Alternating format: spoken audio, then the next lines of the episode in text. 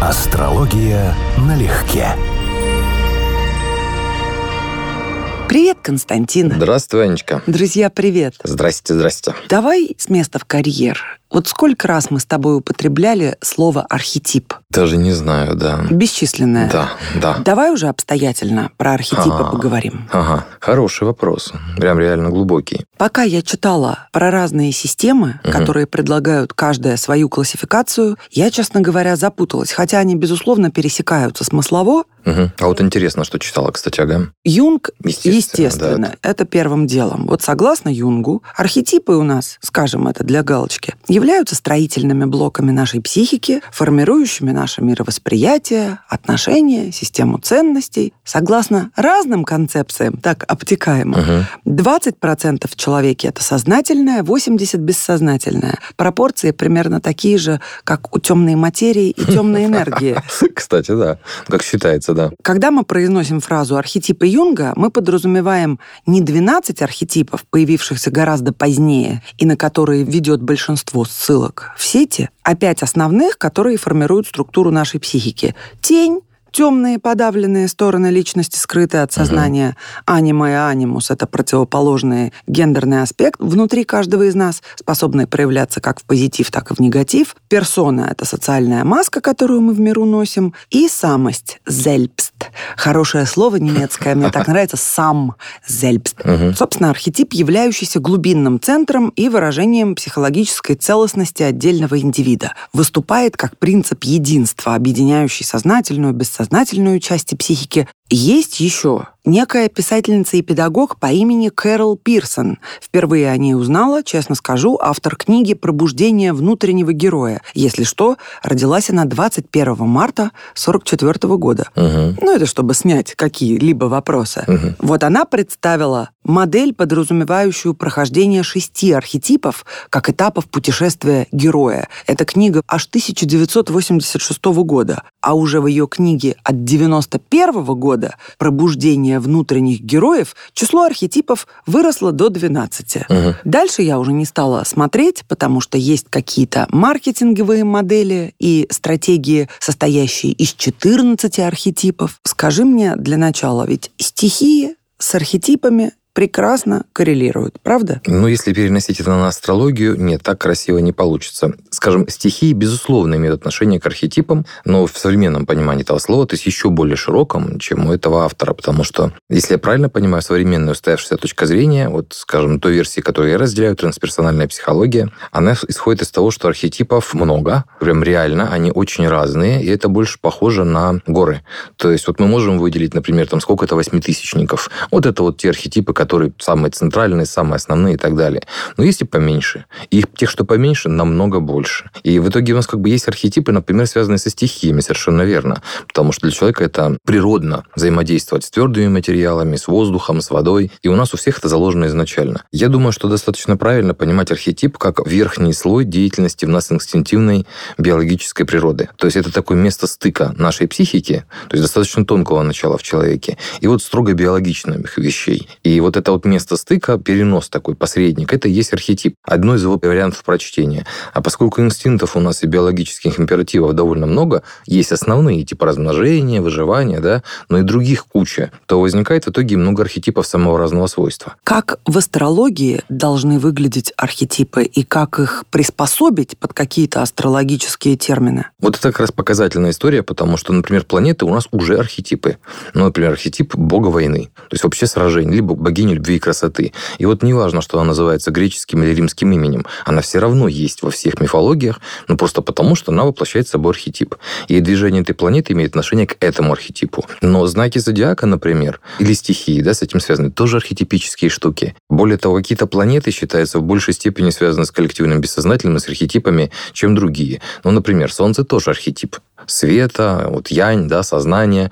Но Нептун, в принципе, отвечает за тематику коллективного бессознательного, хотя и Уран и Плутон имеют к ней отношение. То есть, допустим, тот же Плутон — это активный деятельный инстинкт выживания, а Нептун — это вот море архетипов, вот все вот эти вот, которые не восьмитысячники, бесчетное количество всякого рода вещей. И, конечно, у Юнга мне очень нравилась эта метафора, она прекрасно помогает это понять тем, кто литературу не читал, не очень понимает, о чем речь. Что архетип подобен осям кристалла. Вот соль, когда кристаллизуется, в растворе, или, скажем, снежинка, когда формируется, они всегда это делают по каким-то внутренним осям. И хотя они индивидуальные, каждый раз разные, но вот в них как бы заложено, как оно выстраивается в виде снежинки с шестью лепестками, да, или в виде этого куба куска соли. То есть вот это и есть архетип. И вот примерно такая же логика в нас. Мы развиваемся, у нас есть индивидуальность, но она строится не на пустом месте. У нас есть некие оси, внутренние ориентиры. И вот эти оси представляют собой архетипы. Архетип основа, да, а миф это внешнее его проявление. И вот именно поэтому мифы разные. Скажем, те же воины, да, мне архетип воина. Но Юнг-то, прости, да. на основании мифов строил свою теорию. Ну, он шел вглубь, он выводил логикой, да, что вот есть мифы, у них есть явно общий корень, и из мифов он шел в глубину. Но, по сути, из-за глубины, из корня вырастают эти мифы. Ну, он да, верно, верно. Ну вот смотри, универсальные образы или символы, которые использовало человечество с незапамятных времен. Угу. Взялись первоначально откуда, если по аналогии с Солнечной системой, ну и с высшими планетами, естественно, рассматривать? Я абсолютно убежден, что через сны, через шаманские практики, через трансовые состояния, то есть через промежуточное состояние между сном и бодрствованием. Потому что и смысл, как ты правильно сказала, у нас есть сознание, есть огромная часть подсознательного, и чтобы заглянуть из одного в другое, то есть не просто находиться в одном, да, а именно заглянуть. Нужно выйти на эту границу, на этой границе остановиться. Тогда мы можем смотреть в одну сторону и делать вывод для другого. Можем видеть подсознательно какие-то процессы и осознавать их одновременно, не теряя контроля. Поэтому все эти измененные состояния сознания, хоть психоделиками, хоть психопрактиками, и даже просто элементарные сновидения, в которые мы погружаемся каждую ночь, это прекрасный полигон нашего бессознательного. А когда люди стали обмениваться общим мнением, что они видели, какие видения у них были, когда они стали видеть, что у них повторяющиеся видения, повторяющиеся сюжеты, они это превратили в мифологию. Вот я считаю, что вот самое логичное, самое рациональное объяснение. Читаю. Абсолютно в каждом человеке всегда присутствуют четыре фундаментальных архетипа. Архетип монарха, мага, воина и любовника – а дальше уже включается наша индивидуальность. Каждый из архетипов наполнен разным количеством жизненной нашей энергии, то есть он может находиться в разном состоянии. Получится ли у нас, скрещивая или беря трио из планет, понимать, что к чему относится, к какому архетипу? Нет, ну, конечно, можно провести аналогию. Меня здесь смущает то, что она очень маскулинная. Ну, то есть, как бы явно, да, вот не женская. Вот у женщины, например, я бы сказал, что у нее есть свои три архетипа. И норны в Скандинавии были трех возрастов. И у греков выделялось три возраста женщины, три ипостаси женщины. То есть, вот если я даже правильно помню, это отражалось в искусстве в стиле колонн. То есть, колонны, которые были, если я правильно помню, в коринфском стиле, они брали пропорции с девичьего тела. Это первый фазовый переход. Ионический стиль – это женщина второго возраста, середины, матрона, да, такая мать. И это другие пропорции тела. Вот, скажем, у женщины я бы не ожидал видеть там образ воина, архетип воина, но там есть архетип матери, вечной матери. Хотя любовник-любовница, ну, конечно, анимус анима, она все равно останется у разных полов. Что интересно, про женские архетипы пишут практически всегда, отталкиваясь строго от теории Юнга, а мужские по-разному. Ну, это, наверное, тоже правильно. Я с этой идеи начал, что архетипы — это промежуток, такая прослойка между инстинктами биологическим в нас и сознательным. И вот тут важный момент. С точки зрения биологии, женщины — это та основа рода, которая неизменна. Это основа генетики, по сути дела. Именно мужчина вносит в генетическую линию разнообразие. И поэтому именно у мужчин это разнообразие мы в большей степени ценим, и в большей степени ему подвержены. То есть именно вот их роль быть более разными. А в женщине мы ценим постоянство, стабильность, ту основную биологическую линию, которую она передает. Поэтому в смысле архетипов, я думаю, логично ждать, что у женщины меньше все это выражено. Диверсификация разных ролей и архетипических персонажей. Некоторые системы выделяют семь основных женских архетипов, и они как раз соответствуют древнегреческим божествам женским. Например, Диметра – это архетип матери, Афродита – архетип возлюбленной, Гера жена, Персифона – дочь, Артемида – сестра, Афина – мудрый стратег, Гестия – архетип хранительницы домашнего очага. Опять же, как и в психотипах, очень многое будет совмещаться, плюс Конечно. в течение одной человеческой жизни реализуется каждая женщина в большинстве, если не во всех этих ипостасях. Больше скажу. Астрология понимает так вот эти вот нюансы, что эти архетипы комплексные. Вот, скажем, та же самая Афродита – это не просто архетип возлюбленной, это конкретные архетипические сценарии, которые с Афродитой будут отыгрываться в нашей жизни. Например, в натальной карте есть комбинация Венеры и Марса. И Древняя Греция, у них было совершенно конкретное описание, как у Венера. Если брать Грецию, то Афродита, да, римляне Венера. А Афродита прелюбодействовала с Ареем, будучи замужем. И вот напряженные комбинации Венера-Марс нередким образом отыгрывают эти сценарии в нашей жизни. Вот это что же на самом деле архетипический сценарий, который заложен? И астрологи считают, что такие же сценарии еще более сложные, то есть меньшие по размеру, чем эти основные, там, 5, 6, 7 или сколько, да, заложенные в созвездиях, которые мы используем. Поэтому, если, скажем, попала звезда, например, звезда из созвездия Льва на наш гороскоп, то вот история, которая с э, немейским львом и Гераклом, который его победил, угу. Как-то в нашей жизни отыгрывается. Это что-то про альфа-животное, что-то про сражение вот с, возможно, каким-то героем, который победит. И дальше читается это в карте по-разному, смотря, что это за звезда, из какого части созвездия. Потому что, скажем, хвост льва – позорная история. Льва Геракл разобрал и повесил себе шкуру на плечи. А если, скажем, сердце льва, ну, это самая благоприятная, соответственно, звезда. Скажи, для чего, по большому счету, нам, психологам, понятно, это одна из игрушек, один из инструментов, очень удобно разбираться, развлекать того, кто пришел на сеанс, условно условно говоря. Но для чего нам, здравомыслящим угу. людям... Сделаем себе комплимент, да. А почему нет? Почему нет, да. Разбираться в архетипических сценариях в своей жизни. То есть очень много подходов существует для того, чтобы разобрать одни и те же там свои поведенческие паттерны, uh-huh, uh-huh. объяснить их, понять свои реакции, почему так, почему сяк. То есть это можно делать и через астрологию, через психотипы, через архетипы. И через кучу психологических школ, которые объясняют это по-разному. Именно так. И можно провести всю жизнь, пытаясь понять, но тут меня посетила вдруг цитата Пелевина, Перевру, но суть такая. Если ты сидишь в попе, то у тебя два пути. Либо продолжить сидеть в ней, пытаясь понять, как ты в ней оказался, либо просто выйти из нее и идти жить дальше. Как это выбираетесь из задницы? Мы вот уже обои поклеили, интернет провели, да? Именно. Именно. Так вот, зачем нам вникать в теорию архетипов? А вот хороший вопрос. А зачем вникать в нашу судьбу кому-то другому? Это же наша жизнь. Кому еще, как не нам, вникать, что происходит с нашей жизнью? Поэтому, если у человека есть интерес, чем дирижируется, чем направляется неочевидными какими-то вещами о биографии, а ну, с возрастом неизбежно такой вопрос возникает у любого умного человека. Да даже просто сны, элементарная штука, уже могут возникать вопросы. Мы заинтересованы в улучшении качества нашей жизни. И если человек начинает понимать, что у него есть какие-то скрытые скрытые стимулы, мотивы, и даже элементарно что-то раньше ему нравилось, а потом вдруг перестало нравиться. И это происходит само. Это же меняет всю биографию. Раньше вы хотели, там, может быть, сутками играли на гитаре, вдруг все, раз отпустило. Просто развернуло вас в какую-то сторону, и все, потерялось желание. Бессознательно нами дирижирует, и хочется понимать, как. Безусловно, хочется, но если мы отталкиваемся от того, что 80% все равно скрыто за толщей чего-то непробиваемого... Ну, не то, что непробиваемого, непонятного. Но сидя сидеть и чесать, пардон, репу, думая, а какого рожна вчера я играл на гитаре, а сегодня хочу мыть посуду, которую еще позавчера ненавидел мыть. А, должно быть, это сработал архетип тот-то, тот-то. Смысл-то какой в этом? Практический. А может быть, принять, что это так? Ну, мне кажется, не надо умствовать в некоторых вещах. И это говорю я, человек, который всегда пытается копать до самого дна Тут и в недра я с тобой согласен, что рационально мы все, к сожалению, никогда не поймем. И хотя наш остров Тональ, вот сознательная часть нашей жизни, она должна быть построена на рациональных основах, на таком кубе логики, как вот на карте Таро Маг, где четыре стихии на квадратном обязательно кубе или на столе, символизирующим, что природа должна находиться на логических основаниях. Но остальная часть нашей реальности, она, в принципе, не то, что она непознанная, она непознаваемая.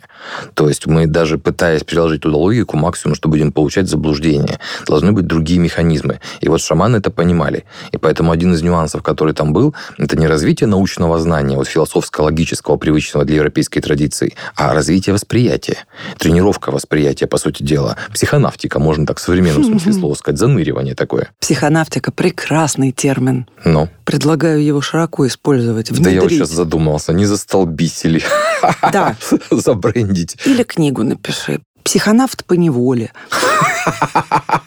Не, ну таких товарищей у нас много. Так вот, универсальные эти образы и символы, которые в коллективном бессознательном содержатся, предрасполагают как бы нас испытывать определенные чувства и мыслить определенным образом в конкретных типовых ситуациях. Ну, чтобы понять себя, для начала надо инерцию, мне кажется, отследить. Ну да, какую-то историю собственную понимать, что у тебя есть какие-то повторяющиеся шаблоны в поведении, паттерны. Вот почему я начала с вопроса, можно ли по стихиям раскидать. Смотри, есть так называемая стратегия индивидуализма, которая под эгидой стихии воздуха проходит. И архетипы здесь будут невинный, искатель, мудрец. Ну, например, да? То есть стратегия самопознания и совершенствования себя на пути в вечность, в вечное знание или к Богу, кто как назовет. Угу. И это бесконечные сомнения, размышления о мире. Ну, то есть это стратегия, как пишут, угу. великих учителей и мыслителей, Будды, Христа, а также путешественников, пиратов, первооткрывателей, мореплавателей, Хорошая интеллектуалов. Компания, да. Прекрасная, да. смешно написано. Но это больше про маркетинг, конечно, да. про стратегии в бизнесе. Но представителями стратегии индивидуализма являются Владимир Познер и Форест Гамп, а угу. также, это я цитирую, бренды Кока-Кола, Макдональдс, Старбакс и Луи Виттон. Ты какая мешанина. Какой-то винегрет просто. Винегрет невероятный. Я даже систему не могу понять, что там было изначально в оригинале. Вот сейчас я скажу дальше. Но мне нравится. Познер и Форест Гамп.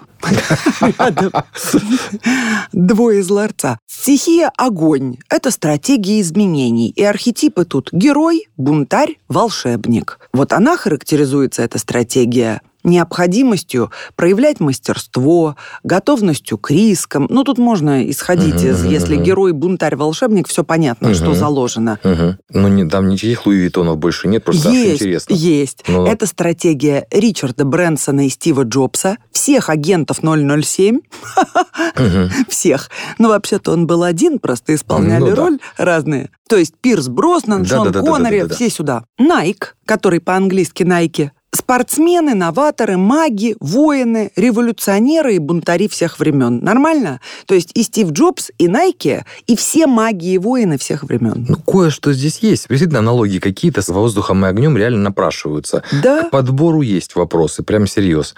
Ну, понятно, что человек пытался, вот как понимает, находить аналогии. Ну, дальше уж дочитаю. Стихия Давай. воды, стратегия принадлежности, архетипы. Славный малый, любовник, шут. Все это, все это у меня сложилось в один портрет под названием «Олень». Дорогие представители водной стихии, прилетело вам, да, сегодня? Ну? Нет, нет, вот, нет? ну зачем?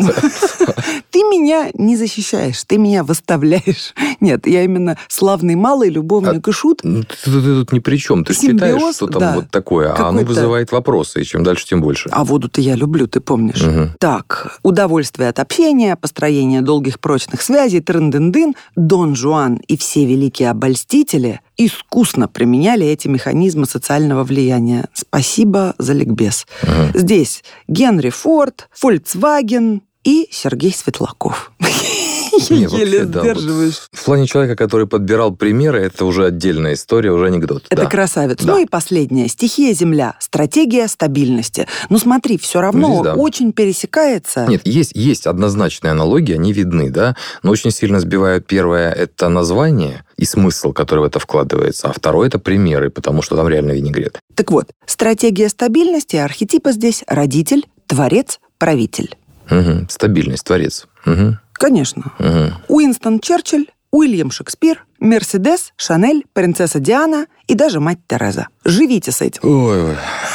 Проще начать заново и сделать иначе, стало честно, вот чем комментировать. Если мы говорим о четырех стихиях, да, и каждого, допустим, там три знака в каждой, каждый из которых будет давать три варианта архетипа этой стихии, то вот смотрите, те, кто осваивал Таро, пожалуйста, да, стихи огонь – это посохи, земля – это динария, а не же денежка, да, вода – это да. кубки, воздух – это мечи, на секунду. И, соответственно, если брать, например, представителей воздуха, да, там однозначно есть мыслитель. Одно из значений там мыслитель, но и коммерсант, и человек, который вообще пустой пустой насквозь, но он контактер. Он завязан на кучу контактов, и через него, через паутину все друг с другом связаны. Это тоже воздух. И тоже будет типовой архетип. Он даже в разведке используется как интересный контакт, что через этих людей можно выходить на кого-то еще. Та же огненная стихия, да, там очень сильный акцент власти влияния. Но это в том числе может быть творчество. И как раз вот именно творческая стихия, в отличие от земной, которая предельно конкретно оформлена, у которой очень жесткие границы. И вот именно она, скажем, больше подходит под индивидуализм. Из четырех стихий именно индивидуализм присущ земной стихии, потому что там всегда есть форма. У всех трех других стихий формы нет. Воздуха в наивысшей степени ее нет. Ты никогда не проходил, как я понимаю, тест на 12 архетипов? Если берегу, нет. Я берегу свою психику. А я прошла прямо сегодня. И вот тебе зачитываю 12 существующих архетипов. Это в рандомном порядке. Простодушный, славный малый, герой, заботливый, искатель, бунтарь, любовник, творец, правитель, маг, мудрец, шут. И, как ты и сказал, старо – это здорово Мгм. пересекается, а при желании, ну, с большой натяжкой, конечно, совы на глобус, но можно и раскидать даже по рунам, по разным атом. Можно не будет так красиво, как Таро Таро создавалось в прямой связке со стихиями, с этой идеологией. У рун не будет такой аналогии ну, красивой. Ну, конечно, не будет. Но я к тому... И что у тебя получилось? О, у меня получилось... Ты простодушный? Нет. Уже хорошо. Уже прогресс. А у тебя были подозрения, что может такое случиться? Нет, я просто от этого теста могу ожидать все, что угодно. Нет, я не знаю, какие максимальные значения. Это очень быстрый тест, там вопросов 70, и на них максимально быстро отвечаешь. Это дело 50 минут. Ну. 5 10. Угу. У меня по 24 балла максимальное значение правитель и маг, 23 балла герой, 22 балла мудрец, шут 21, остальное по 19, а самый минимум это славный малый 8.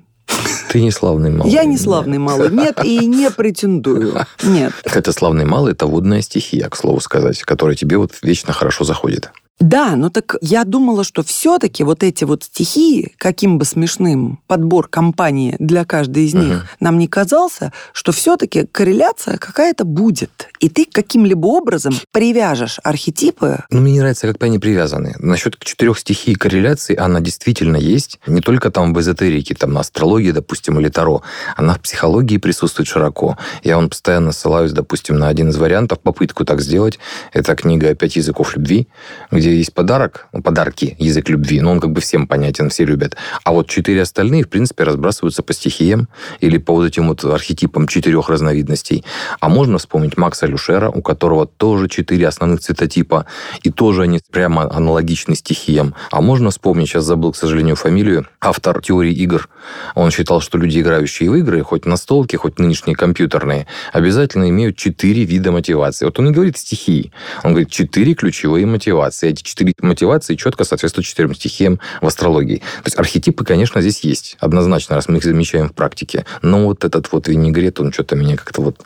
Он веселит, в хорошем смысле, так, чисто по-детски, так хорошо. Но дегустировать не будем, да? Нет, я так дегустировать понимаю? точно такое не буду. Лучше плохой кофе, чем такой тест. Но есть же еще другие архетипы.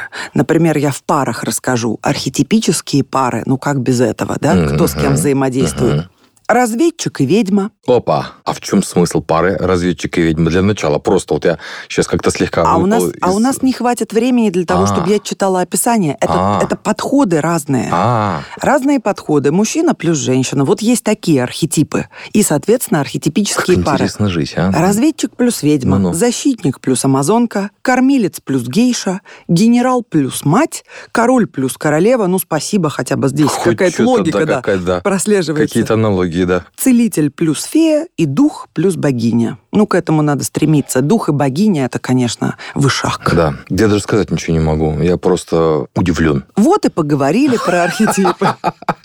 Как лего. Выстраивать из деталек разные конструкции, ломать их, снова приспосабливать одно к другому, пытаться искать какие-то объяснения, и в итоге голова пухнет, Философия, а толку ноль. Философия с этим столкнулась еще 2000 лет назад, да и в Средневековье тоже.